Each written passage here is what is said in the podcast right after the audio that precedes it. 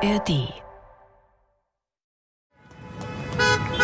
1970, Weltmeisterschaft in Mexiko. Der totale Flash. Fußball im Farbfernsehen. Der Ausbruch einer Massenhysterie. Das sind Menschen, die über Stunden nichts anderes als Mexiko, Mexiko, ra, ra, ra schreien. In der Hitze, wir hatten 50, 55 Grad im Stadion mittags um 12. Wenn ich also Präsident dieses Landes wäre, dann würde ich zumindest eines verbieten, nämlich, dass man hier dauernd mit den Autos hupt.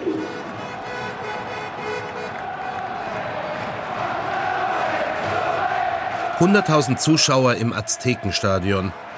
Tausende bunte Luftballons in riesigen Trauben.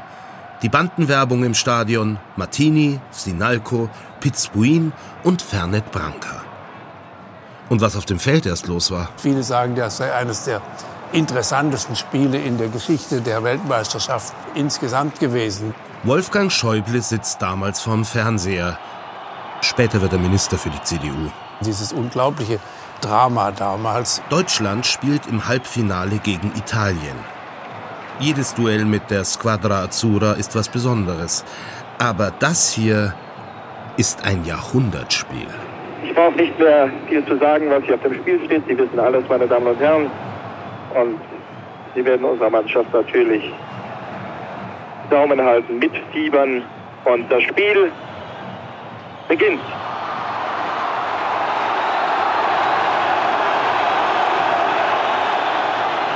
Erstmal sieht es schlecht aus. Italien führt 1 zu 0 und ab der 65. Minute sieht es noch schlechter aus.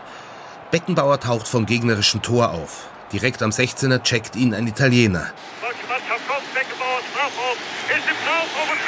Beckenbauer will einen Elfmeter rausholen, hebt besonders hoch ab und landet hart auf der rechten Schulter. Aber er gibt keinen Elfmeter, obwohl es ein klarer Elfmeter war. Er gibt einen Freistoß.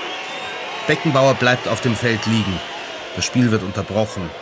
Mit schmerzverzerrtem Gesicht fasst er sich an die rechte Schulter. Kann er weiterspielen? Auswechseln darf Bundestrainer Helmut Schön zu diesem Zeitpunkt nicht mehr.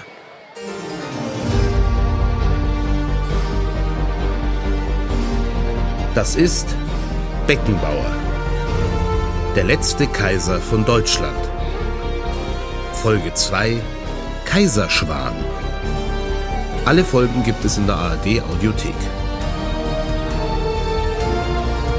Wir erzählen euch das größte deutsche Fußballmärchen von München-Giesing bis nach New York und viel weiter. Von einem Mann, der lange über allem schwebt und dann doch noch hart landet. Ich bin Sebastian Betzel, Schauspieler und fußballnarrisch seit ich denken kann.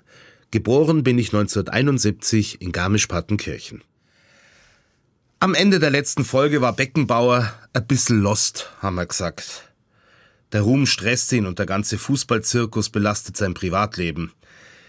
Diese Probleme sind immer noch da, aber sie verblassen eine Zeit lang neben den ganzen sportlichen Highlights, um die es jetzt geht.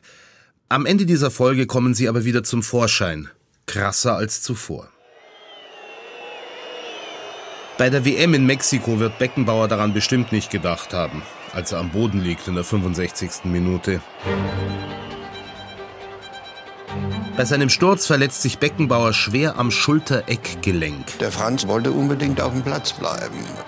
Diese Kämpfernatur auf einmal kommt bei ihm dann auch zum Vorschein. Beckenbauer rappelt sich auf, er steht wieder und spielt weiter. Da zeigte sich der Charakter von ihm, der auch in dieser Phase der Mannschaft zur Verfügung stehen wollte und dann nicht aufgeben wollte. Der Kaiser wird zum Kämpfer. Aber die Minuten verrinnen. Immer noch führen die Italiener mit 1 zu 0. Die 91. Minute läuft. Grabowski. Schnellinger! Nein, nein, nein, nein! Schnellinger! 1 zu 1. Tor durch Schnellinger. Unglaublich. Ausgerechnet Schnellinger, werden die Italiener sagen. Ausgerechnet Schnellinger. Das ist nicht zu glauben. Karl-Heinz Schnellinger spielt in Italien beim AC Mailand. Und jetzt rettet er die deutsche Mannschaft mit seinem Treffer zum 1 zu 1 in die Verlängerung.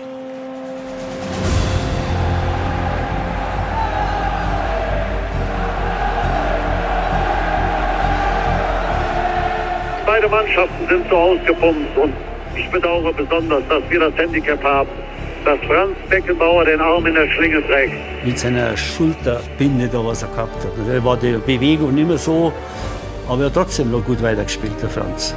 Sprechchöre der Zuschauer Beckenbauer. Das sind nicht etwa die deutschen Schlachtbummler, die sich diesen Ruf ausgedacht haben, sondern die Mexikaner, die ganz zur Seite der deutschen Mannschaft stehen. Und dann wird es richtig wild. Es geht hin und her. Erst für Deutschland, dann Italien, dann nochmal der Ausgleich. Am Ende reicht es nicht. Mit 3 zu 4 nach Verlängerung verliert das deutsche Team das Halbfinale gegen Italien. Aber Beckenbauer ist nicht mehr der eitle Gockel, der vor dem gegnerischen Fanblock den Ball mit dem Fuß jongliert. Er ist jetzt auch eine Kämpfernatur. Die Deutschen lieben das. Und vier Jahre später wird er diese Qualitäten nochmal zeigen, beim wichtigsten Spiel seiner Karriere.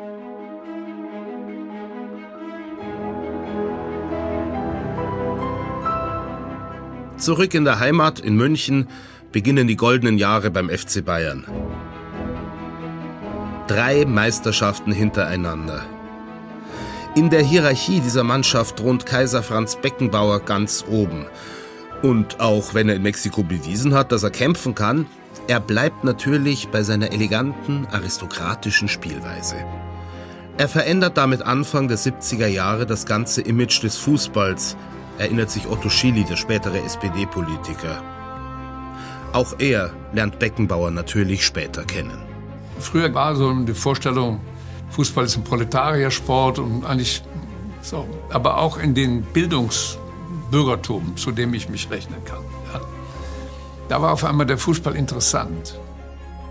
Mittendrin in der Mannschaft der junge Paul Breitner. Er spielt nach der WM 1970 für den FC Bayern. Später wird er sich mit Lockenmähne unter einem Mao Zedong-Poster fotografieren lassen. Aber erstmal fasziniert ihn die Schickeria. Wir hatten mit 1972 mit dem Olympiastadion eine Situation in München, dass die Münchner High Society, die Gesellschaft, gesagt hat, oh, oh, am Mittwochabend ist Europapokal, also Champions League. Mmh, da überlegen wir schon mal, ob wir heute wirklich in die Oper müssen oder ins Konzert. Gehen wir doch ins Stadion, da sind uns mehr Leute. Da können wir uns präsentieren. Und die bessere Gesellschaft, die will vor allem Beckenbauer sehen. Der Franz hat uns ein bisschen aus dem Dreck und aus dem blöden Image rausgeholt. Und umgekehrt, die Beckenbauers, die wollen in die bessere Gesellschaft. Zumindest schaut es so aus. Der Franz tauchte plötzlich so 72, 73 bei Wagner bei Reuter auf. Beckenbauer mit Fliege und Nadelstreifenanzug, den Arm eingehakt bei Frau Brigitte im langen Seidenkleid. Dass er selbst da eigentlich keinen Bock hatte auf die Opernfestspiele, vermuten die alten Fußballkumpels von früher. Manchmal war auch eine Frau da, die hat ihn ein wenig mit der Pistole im Rücken zu irgendwelchen Dingen getrieben. Ich kann mir nicht vorstellen, dass der da gerne bei, bei Wagner saß in Bayreuth und das äh, genossen hat. Von ihm gab es Fotos auf einem Pferd oder am Flügel, obwohl er weder reiten konnte, noch wollte, noch Klavier spielen konnte, noch wollte. Das waren alles Dinge, die ihm eigentlich vollkommen fern waren, aber er hat sie trotzdem dann gemacht.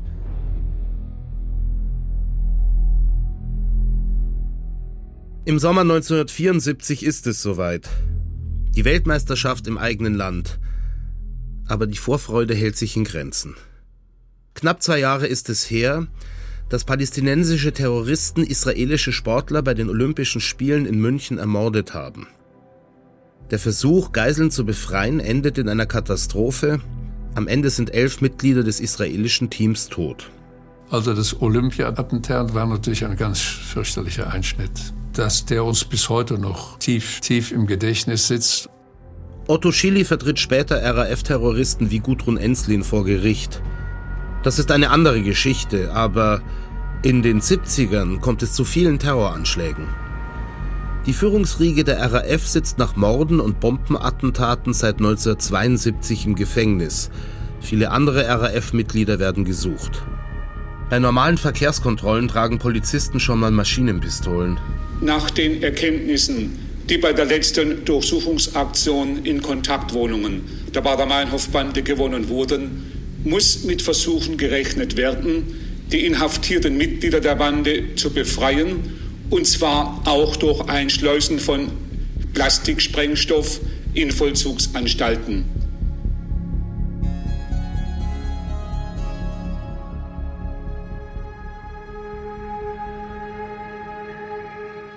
Die Sicherheitsvorkehrungen sind bei der WM 1974 besonders hoch. Vor dem Turnier trainiert das Team in Schleswig-Holstein. Komplett ab vom Schuss. Zwei Wochen vor Beginn der Fußball-Weltmeisterschaft bezogen heute die 22 Nationalspieler der Bundesrepublik in der Sportschule Malente ihr Quartier. Mit dabei auch Günter Netzer. Ein weltoffener Typ mit wehendem Haar. In Mönchengladbach war er nicht nur Spielmacher, sondern auch Diskothekenbetreiber vom Lovers Lane. Inzwischen spielt er bei Real Madrid. Nicht nur ihm ist dieses Trainingslager ein Graus. Ja, das war eine Sportschule, die war zwar wunderschön gelegen, da gab es nichts. Selbst die Fans sind weit weg. Sie schauen durch Metallgitter der hohen weißen Zäune. Man hätte sie mehr sehen sollen, nicht, nicht so eingepfercht wie hier oben. Die Fans, die Trainingskiebitze, ausgesperrt. Die Mannschaft um Torhüter Sepp Meier eingesperrt. Durch die ganzen Sicherheitsmaßnahmen sind wir nie rausgekommen. Wir waren immer in der Sportschule. Eine Situation, eine Atmosphäre wie in einer Kaserne. Dann hast du eine Gemeinschaftsdusche gehabt, dann hast du ein Gemeinschaftsklo gehabt, dann hast du ein Gemeinschaftstelefon gehabt und dann hast du zwei Stunden warten müssen, bis du eigentlich drangekommen bist. Die Stimmung im Team ist entsprechend furchtbar. Lagerkoller. Dann streiten die Spieler auch noch mit dem DFB-Präsidenten um die Höhe der Prämie. Kapitän Franz Beckenbauer sitzt eher zwischen den Stühlen. Ein Revoluzer ist er auch mit dann 28 nicht. Er gibt sich ganz diplomatisch. In erster Linie ist der Fußballprofi aufs Gewinnen ausgerichtet. Er will spielen und er will gewinnen. Erst in zweiter oder dritter Linie will er dafür dann honoriert werden. Die Spieler und der Verband einigen sich zwar irgendwann auf 70.000 Mark Prämie, falls man den Titel holt, aber die Verhandlungen verderben die Stimmung. Mit Franz Beckenbauer als Kapitän quält sich die Mannschaft durch die ersten Spiele. Gegen Chile 1-0 gewonnen, nicht besonders attraktiv oder erfolgreich. 1-0 nur. Dann kam Australien, was nicht ernst zu nehmen war. Und dann kam die DDR. Ost gegen West im Hamburger Volksparkstadion. Das letzte Vorrundenspiel. Beide Mannschaften sind schon für die Zwischenrunde qualifiziert, aber das ist egal. Wenn zu der Zeit Westdeutsche auf ostdeutsche Sportler treffen, ist die Stimmung aufgeladen. Es schwingt immer gleich der Kampf der Systeme mit. Fußballfans fiebern drauf hin, egal auf welcher Seite der Grenze. Auch ein kleiner rothaariger Junge aus Sachsen. Ich bin 67 geboren, die Zeit, als die WM lief, war meine Vorschulzeit in Dresden. Matthias Sammer wird 1996 die deutsche Mannschaft zum EM-Titel führen und als bis heute letzter Deutscher zu Europas Fußballer des Jahres gewählt. Im Sommer 1974 war die Familie Sammer im Urlaub in einer Ferienanlage am Timmendorfer Strand. Auf der Ostseite natürlich. Jetzt guckten wir natürlich Westfernsehen, waren aber in so einer Anlage, wo Vater immer sagte, aber wir müssen aufpassen, Vorhänge zu. Wenn jemand reinkommt, sofort umschalten. Matthias Sammers Vater Klaus war DDR-Nationalspieler und in der Qualifikation für die WM auch noch dabei. Aber er war anscheinend nicht systemtreu genug und ist deshalb aus der Mannschaft geflogen. Jetzt sitzen also Vater und Sohn Sammer im Bungalow am Timmendorfer Strand und sehen eine überraschend starke DDR-Mannschaft. Lange steht es 0 zu 0. Dann die 77. Minute. Der Auswechselspieler von Vorwärts aus Berlin hat die Mittellinie überdribbelt. Sieht sich jetzt Beckenbauer gegenüber, zieht es vor, Steil zu spielen auf Sparwasser. Schöne Aktion, Schussmöglichkeit und Tor! Gut zehn Minuten später ist Schluss. Fotografen stürmen das Spielfeld. Die DDR-Spieler in ihren blauen Trikots reißen die Hände nach oben. Bei Beckenbauer und Co. gehen die Köpfe nach unten. Nach diesem Auftritt Kaiser Grollen in der Pressekonferenz. Wir gingen in das Spiel, wir wollten auch für unseren Bundestrainer mitspielen. Aber ich glaube, da waren einige nicht in der Kabine, die haben das also scheinbar nicht gehört. Denn äh, die kämpferische Leistung und das, was hat mich am meisten gestört, waren nur bei einigen da, vielleicht von sieben oder acht. Und die restlichen drei haben in dieser Richtung jämmerlich versagt. Beckenbauer kritisiert nicht nur seine Mitspieler, er geht weiter. Nach dem DDR-Spiel gab es eine entscheidende Unterhaltung zwischen Franz Beckenbauer und Helmut Schön, in dem Franz dann rauskam und zu uns Spielern gesagt hat, okay, ich habe ihm jetzt gesagt, wir spielen morgen so, so, so, so, so. Aus Pasta. Wer in der ersten Elf bleibt und wer rausfliegt, bestimmt anscheinend Franz Beckenbauer, egal wer unter ihm Trainer ist. Und plötzlich läuft's. Deutschland spaziert durch die ersten Spiele der Zwischenrunde gegen Jugoslawien und Schweden, übersteht die Wasserschlacht gegen Polen und kommt ins Finale gegen die Niederlande. Es ist das Duell zwischen Kaiser Franz und König Johann Cruyff, dem Spielmacher der Niederlande und vielleicht weltbesten Fußballer zu diesem Zeitpunkt. Johann Cruyff war unser Kapitän, er war unser Führer, er war der Beste. Im Prinzip haben alle gespielt für ihn sagt Ari Hahn, damals im Mittelfeld der Niederlande auf dem Platz. Also er war ja, Kopf der Mannschaft, der Beste, er war eigentlich alles. Am Sonntagnachmittag ist es soweit. 7. Juli 1974, Olympiastadion München.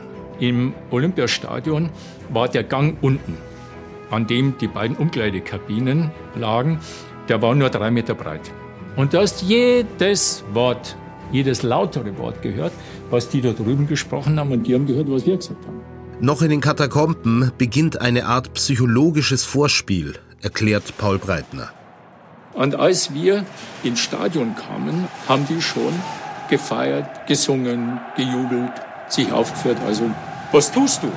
Das kann dich einschüchtern. Oder du sagst, ah, ah, ihr nicht. Und so sind wir rausgegangen natürlich knisternde Spannung. Das Spiel ist eröffnet. Kurz nach 16 Uhr ist Ampfiff. Von dem ah, ah, ihr nicht merkt man erstmal nichts. Die erste Spielminute läuft. Zu Kapitän Kolb und der tritt an und jetzt wissen wir, dass er gegen Berti Vogt zu spielen hat. Und elf Meter. Neskens, der jetzt in dieser Sekunde anlegt und schießt und Tor! In der zweiten Spielminute des Endspiels von München führt die Mannschaft der Niederlande mit 1 zu 0 gegen Deutschland. Na, das ist ein Schock. Ich wollte heim zu Mami. Du willst heulen, du willst weinen, du, du willst schreien, du willst alles. Nein, nein, nein, wirklich nicht. Nein, nein. Sepp Meier war da anders drauf. Und das für Fußballer, wenn er sagt, du willst heim zur Mama. Da geht es erst richtig los. Wenn es um alles ging, waren wir stark. Wenn sie, ja, die Deutschen, die hauen wir jetzt weg. So, wie sie gedacht haben. Ja, genau. Und die haben mit uns nicht gerechnet, Gott sei Dank. Und dann geht's ziemlich schnell. Paul Breitner findet sein typisches Selbstvertrauen wieder und schon nach 25 Minuten gleicht er aus. Per Elfmeter. In der 24. Minute müssen wir das auch können. Tor! Niederlande, Bundesrepublik 1 zu 1. Torschütze Breitner.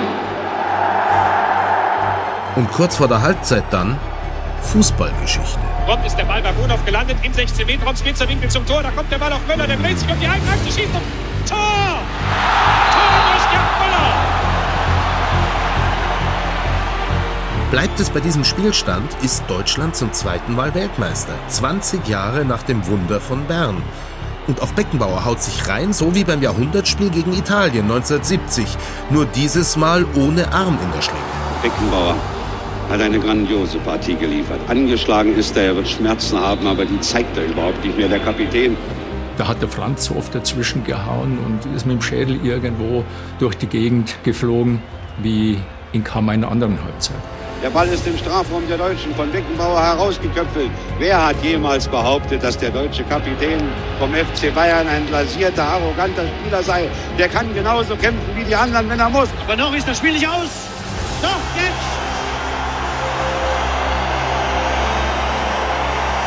Die Mannschaft der Bundesrepublik Deutschland ist Fußball-Weltmeister 1974.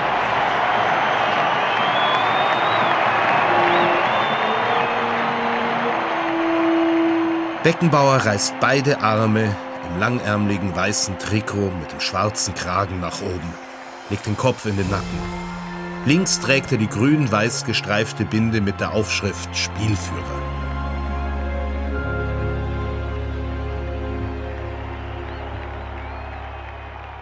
Auf der Tribüne überreichen ihm die Offiziellen den goldenen Weltmeisterpokal und er streckt ihn lächelnd mit beiden Händen nach oben. Mehr kann man im Fußball nicht gewinnen. Beckenbauer ist auf dem Gipfel seiner Spielerkarriere angekommen.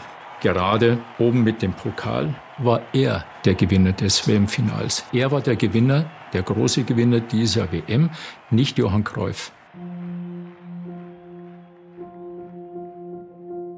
Die großen Erfolge dieser Zeit übertünchen vielleicht auch für Beckenbauer, dass sich abseits des Platzes nicht viel geändert hat, seit der Anfang der 70er ein bisschen lost war. Beckenbauer lebt immer noch im goldenen Käfig und Manager Robert Schwan schirmt ihn ab. Die beiden sind inzwischen unzertrennlich, der Kaiser und der Schwan. Kaiserschwan quasi. Und für seinen Bruder Walter hat Franz immer noch wenig Zeit. Ich hätte gerne zu dem Zeitpunkt mit ihm darüber gesprochen, mal. Was, was denkst du eigentlich so? Ja, was, was. Aber wie gesagt, das war eigentlich äh, schon ein bisschen unmöglich, an ihn heranzukommen. 1975 kommt dann die Autobiografie von Franz Beckenbauer raus. Einer wie ich. Walter sitzt zu Hause und liest, was Franz von ihm denkt. Im Norddeutschen Rundfunk rezensiert Altphilologe und Schriftsteller Walter Jens das Werk ausgiebig. Einfach ist der Fall nicht. Da gibt es einen Franz Beckenbauer, der viel vom Fußball und wenig vom Schreiben versteht. Walter Jens steht im braunen Stoffmantel in einem leeren Fußballstadion. Die Augenbrauen zieht er nach oben und spricht direkt in die Kamera. Beckenbauer der Bescheidene. Beckenbauer der Reine und Feine. Während sein Bruder die Bars und Striptease-Lokale bewundert, sitzt er, Franziskus, zu Hause, liest oder liegt mit offenen Augen im Bett und lauscht den sorgenvollen Gesprächen der Eltern. Dann zitiert er direkt aus Beckenbauers Buch. Ich stellte mir plötzlich vor, dass aus dem gleichen Erdboden eine Blume, aber auch eine Brennnessel hervorsprießen kann. Sollte etwa mein Bruder eine Brennnessel sein? Ja, so schreibt es. Das Blumenkind von Giesings Höhen. Angeekelt durch den Bierdunst des Bruders. Am Schluss fällt der Altphilologe ein Urteil.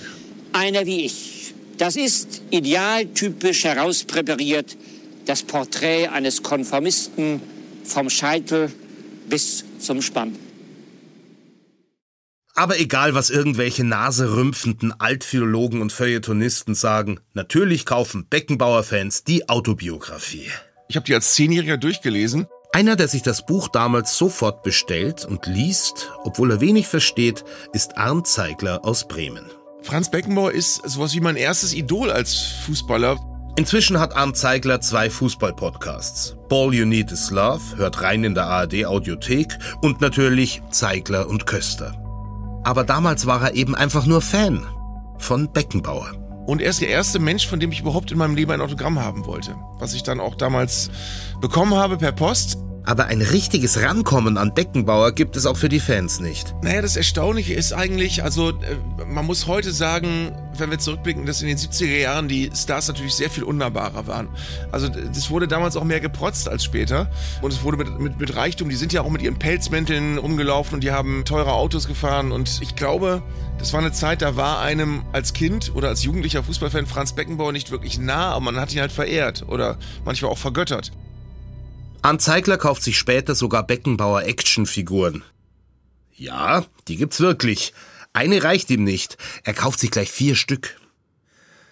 Beckenbauer ist zu der Zeit der Popstar unter den Fußballern. Er pappt als Poster in den Kinder- und Jugendzimmern.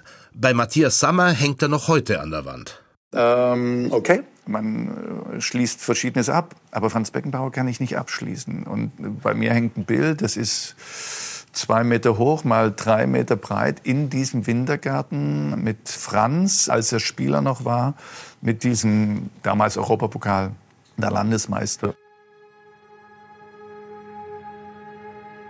Diesen Europapokal der Landesmeister gewinnt der FC Bayern 1974. 75 und 76 treten sie als Titelverteidiger an und gewinnen wieder. Für die großen Spiele reißen sie sich zusammen. Aber in der Bundesliga spielen die Münchner nach der Weltmeisterschaft eine Grottensaison. Am Ende sind sie Tabellenzehnter. Und es wird in den Jahren danach nicht wirklich besser. Es ist die erste große Krise auf dem Platz, auch für Beckenbauer. Glauben Sie, dass dieses Jahr der Beginn des Niedergangs ist, das Ende einer großen Ära? Ja, ich, äh, wir werden sicher in nächster Zeit oder in Zukunft nicht mehr so dominierend und erfolgreich sein, wie wir es in den letzten fünf oder acht Jahren waren. Das ist ganz klar. Dass auch Franz Beckenbauer trotz neuem Trainer in einer Formkrise steckt, ließ er in der zehnten Minute erkennen. Das zweite Mal innerhalb einer Woche erwischte er das falsche Tor. Für die Experten ein Beweis, dass die Bayern 11 ihren Kopf verloren hatten. Der hat so viele Erfolge gehabt, auf die er stolz sein konnte. Und das war mal eine Phase, die war ungewöhnlich für ihn. Auf dem Platz läuft es nicht, im Privaten geht's so. Und dann passiert noch was. Das erste Mal kratzt eine Geschichte wirklich an seinem Image. Es geht um Schwarzgeld. Am 31. Januar 1977 schreibt die Bildzeitung München Grünwald, Villenviertel, Rühmann wohnt hier, Fuchsberger und Kaiser Franz Beckenbauer. Montagmorgen, Frühstückszeit. Die Haushälterin druckst verlegen. Herr Beckenbauer, drei Herren stehen draußen von der Steuersans. Herbert Jung arbeitet ja bei der Bild und weiß es noch ganz genau. Die Steuerbehörde ist morgens um acht, glaube ich, bei Präsident Neudecker, bei Manager Schwan, bei Geschäftsführer Fembeck, bei Franz und in der Geschäftsstelle aufgetaucht. Und daraufhin sind also die Anklagen gekommen. Das Steuerverfahren Beckenbauer ist eröffnet. Aber woher kommt das Schwarzgeld? Historiker Hans Woller hat das recherchiert. Zwischen den normalen Bundesligaspielen tingeln die Bayern durch die Welt und kassieren für Freundschaftsspiele hohe Gagen. Manager Robert Schwan verteilt dann schon mal im Flieger zurück nach München Briefumschläge an die Spieler. Staatssekretär und FC Bayern-Mitglied Erich Kiesel aus dem Innenministerium soll laut Historiker Woller sogar, Zitat, auf einer der vielen Rückreisen den verdutzten Zöllnern auf dem Münchner Flughafen erklärt haben, ich bin der Staatssekretär Kiesel und das ist der FC Bayern München. Also lasst uns durchgehen. Zitat Ende. Und irgendwo musste das Schwarzgeld dann ja auch hin. Auch bei Beckenbauer.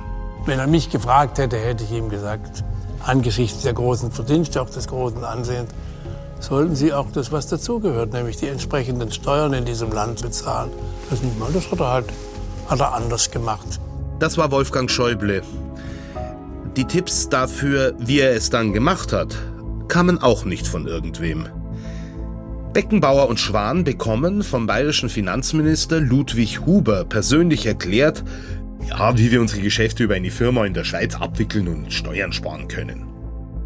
So steht's in Beckenbauers zweiter Autobiografie von 1992. Ich, wie es wirklich war. Und er rechtfertigt sich in der Biografie auch gleich auf Beckenbauer Art. Wahrscheinlich hat er beim Schreiben seine typische Abwink-Handbewegung gemacht. Da steht also, die Steuer, auch mein Problem. Es muss zwar sein, dass man einen Teil seines Einkommens an den Staat abführt, aber gleich so viel? Ja, wir waren nicht die Einzigen, nicht die Ersten und nicht die Letzten, die für ihr Geld den Umweg über die Schweiz wählten. Nie und nimmer hätten wir damit gerechnet, dass etwas nicht in Ordnung sein könnte. Schließlich hatten wir den Tipp ja nun wirklich aus erster Hand. Und irgendeine schützende Hand scheint er auch noch über sich zu haben. Dass die Steuerfahndung vorbeikommen will, erfährt Robert Schwan nämlich schon kurz davor. Bei der Razzia finden sich dann natürlich keine wirklich belastenden Papiere. Einen Strafprozess gibt's nicht. Beckenbauer kommt mit einer Nachzahlung von 1,8 Millionen Mark davon. Nicht wenig Geld. Sein Jahresgehalt beträgt damals rund 400.000 Mark.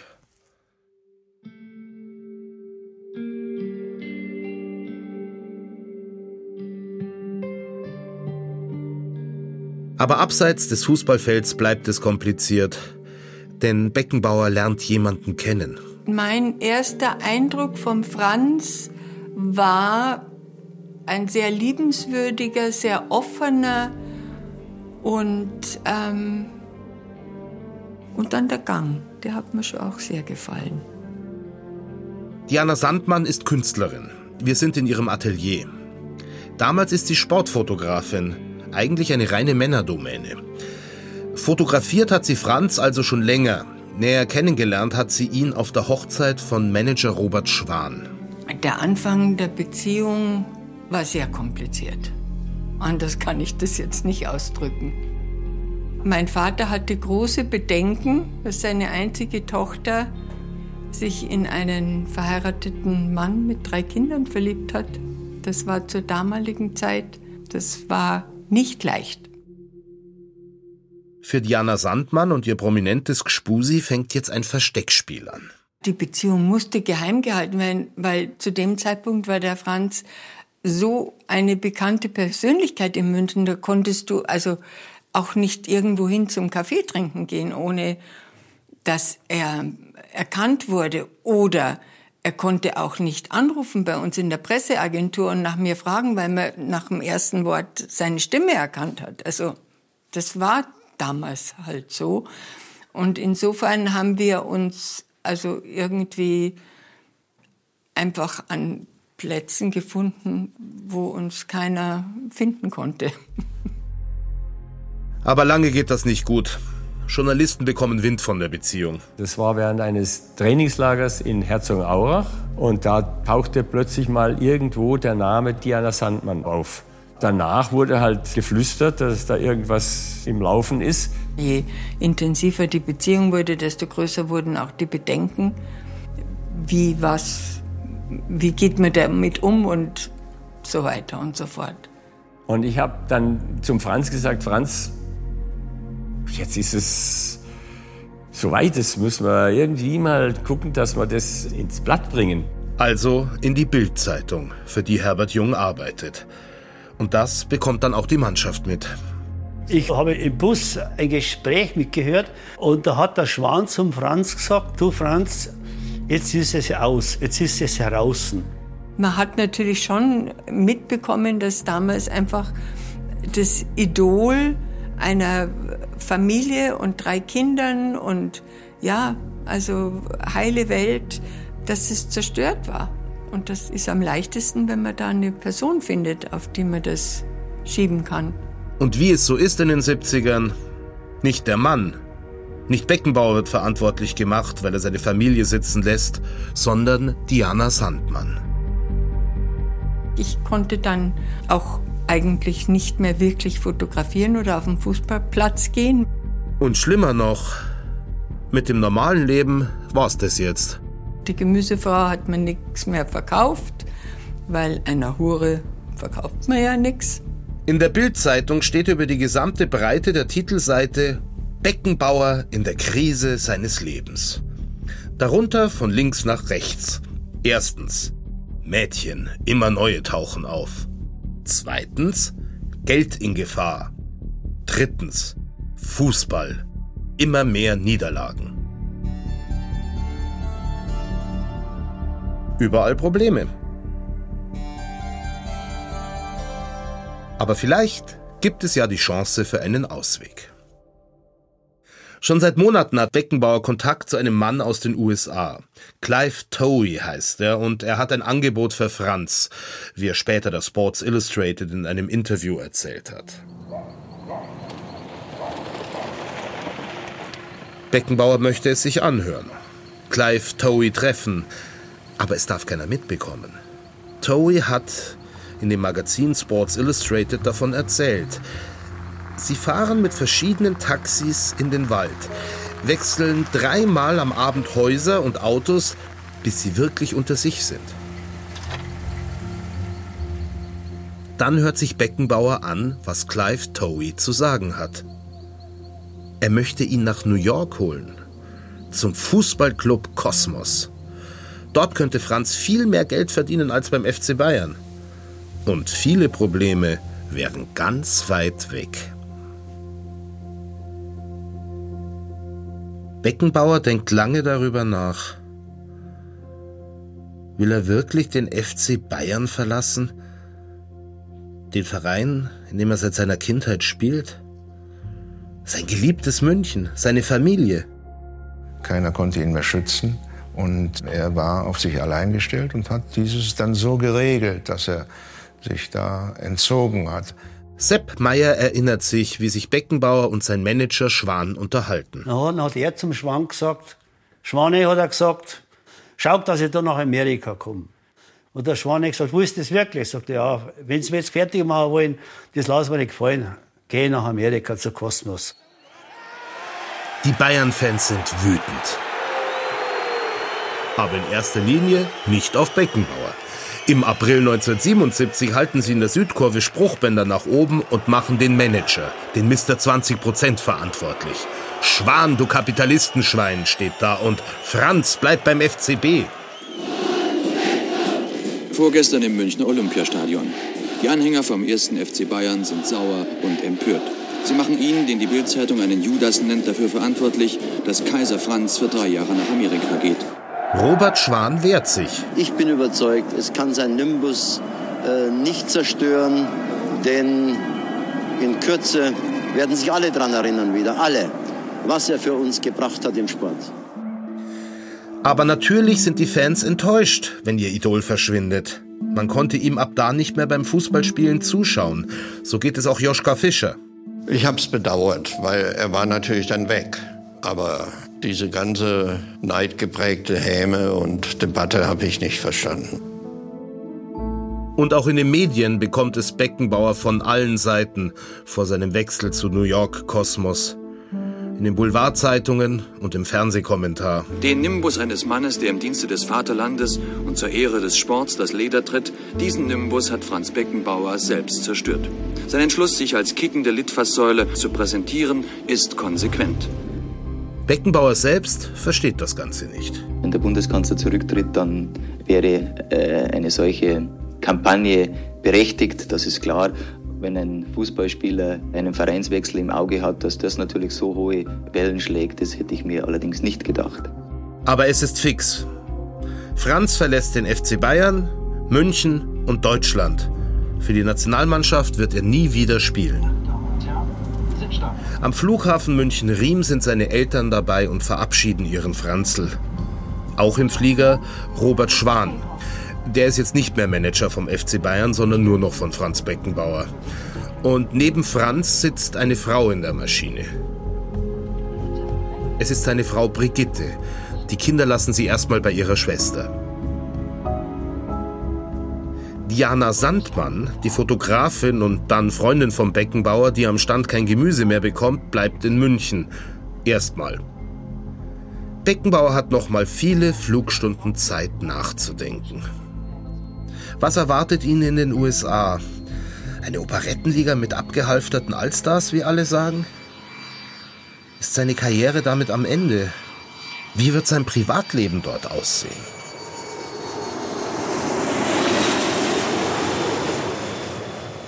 Als die Lufthansa-Maschine abhebt Richtung New York, ist Beckenbauer vor allem eins. Auf der Flucht.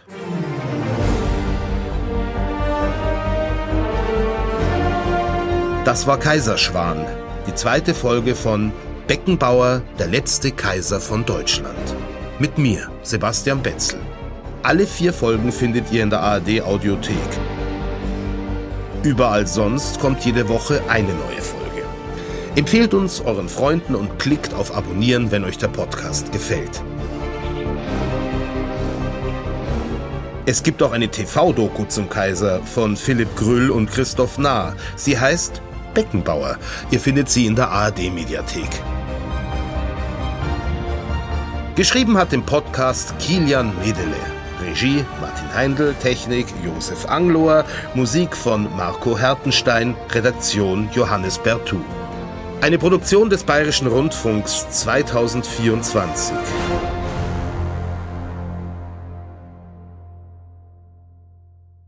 Und jetzt habe ich noch einen Tipp für euch.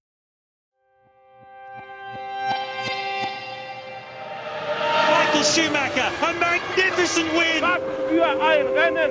Riesenjubel, da reckt er die rechte Faust! Michael Schumacher, sì! Michael Schumacher, Campione del Mondo! Michael Schumacher ist der erste deutsche Weltmeister der Formel 1. Es freut mich auch, dass ich mehr so viel habe bewegen können im Motorsport. Das ist schon äh, ein Privileg und macht mich stolz. Formel 1 Rekordweltmeister Michael Schumacher befindet sich nach seinem schweren Skiunfall weiter in Lebensgefahr. Und dann ist aber trotzdem auch immer so dieses Vertrauen in die, in die Medizin, so das wird schon wieder. Das ist ja unser Schumi. Ja, und jetzt zehn Jahre später sitzen wir immer noch hier. Okay. Auf die Skipiste und talwärts. Und wir nähern uns immer mehr jenem Pistenabschnitt, in dem der Unfall passierte am 29. Dezember 2013. Hallo, ich bin Jens Gideon und dass ich Sportreporter geworden bin, liegt eigentlich nur an Michael Schumacher. Er hat mich begeistert, wie Millionen andere auch. Aber obwohl ich ihn jahrelang um die Welt begleitet habe, als Mensch ist er mir fremd geblieben. Deshalb mache ich mich in diesem Podcast auf die Suche. Immer den Fragen nach, wer ist Michael Schumacher? Und was macht den Mythos Schumi aus? Schumacher. Geschichte einer Ikone. Ein Sportschau-Podcast des Norddeutschen Rundfunks. Alle Folgen in der ARD Audiothek.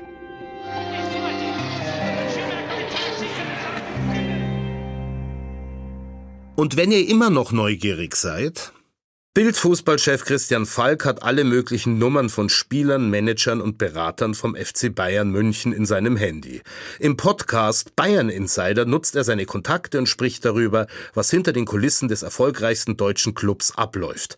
Ihr findet den Podcast Bayern Insider überall, wo es Podcasts gibt.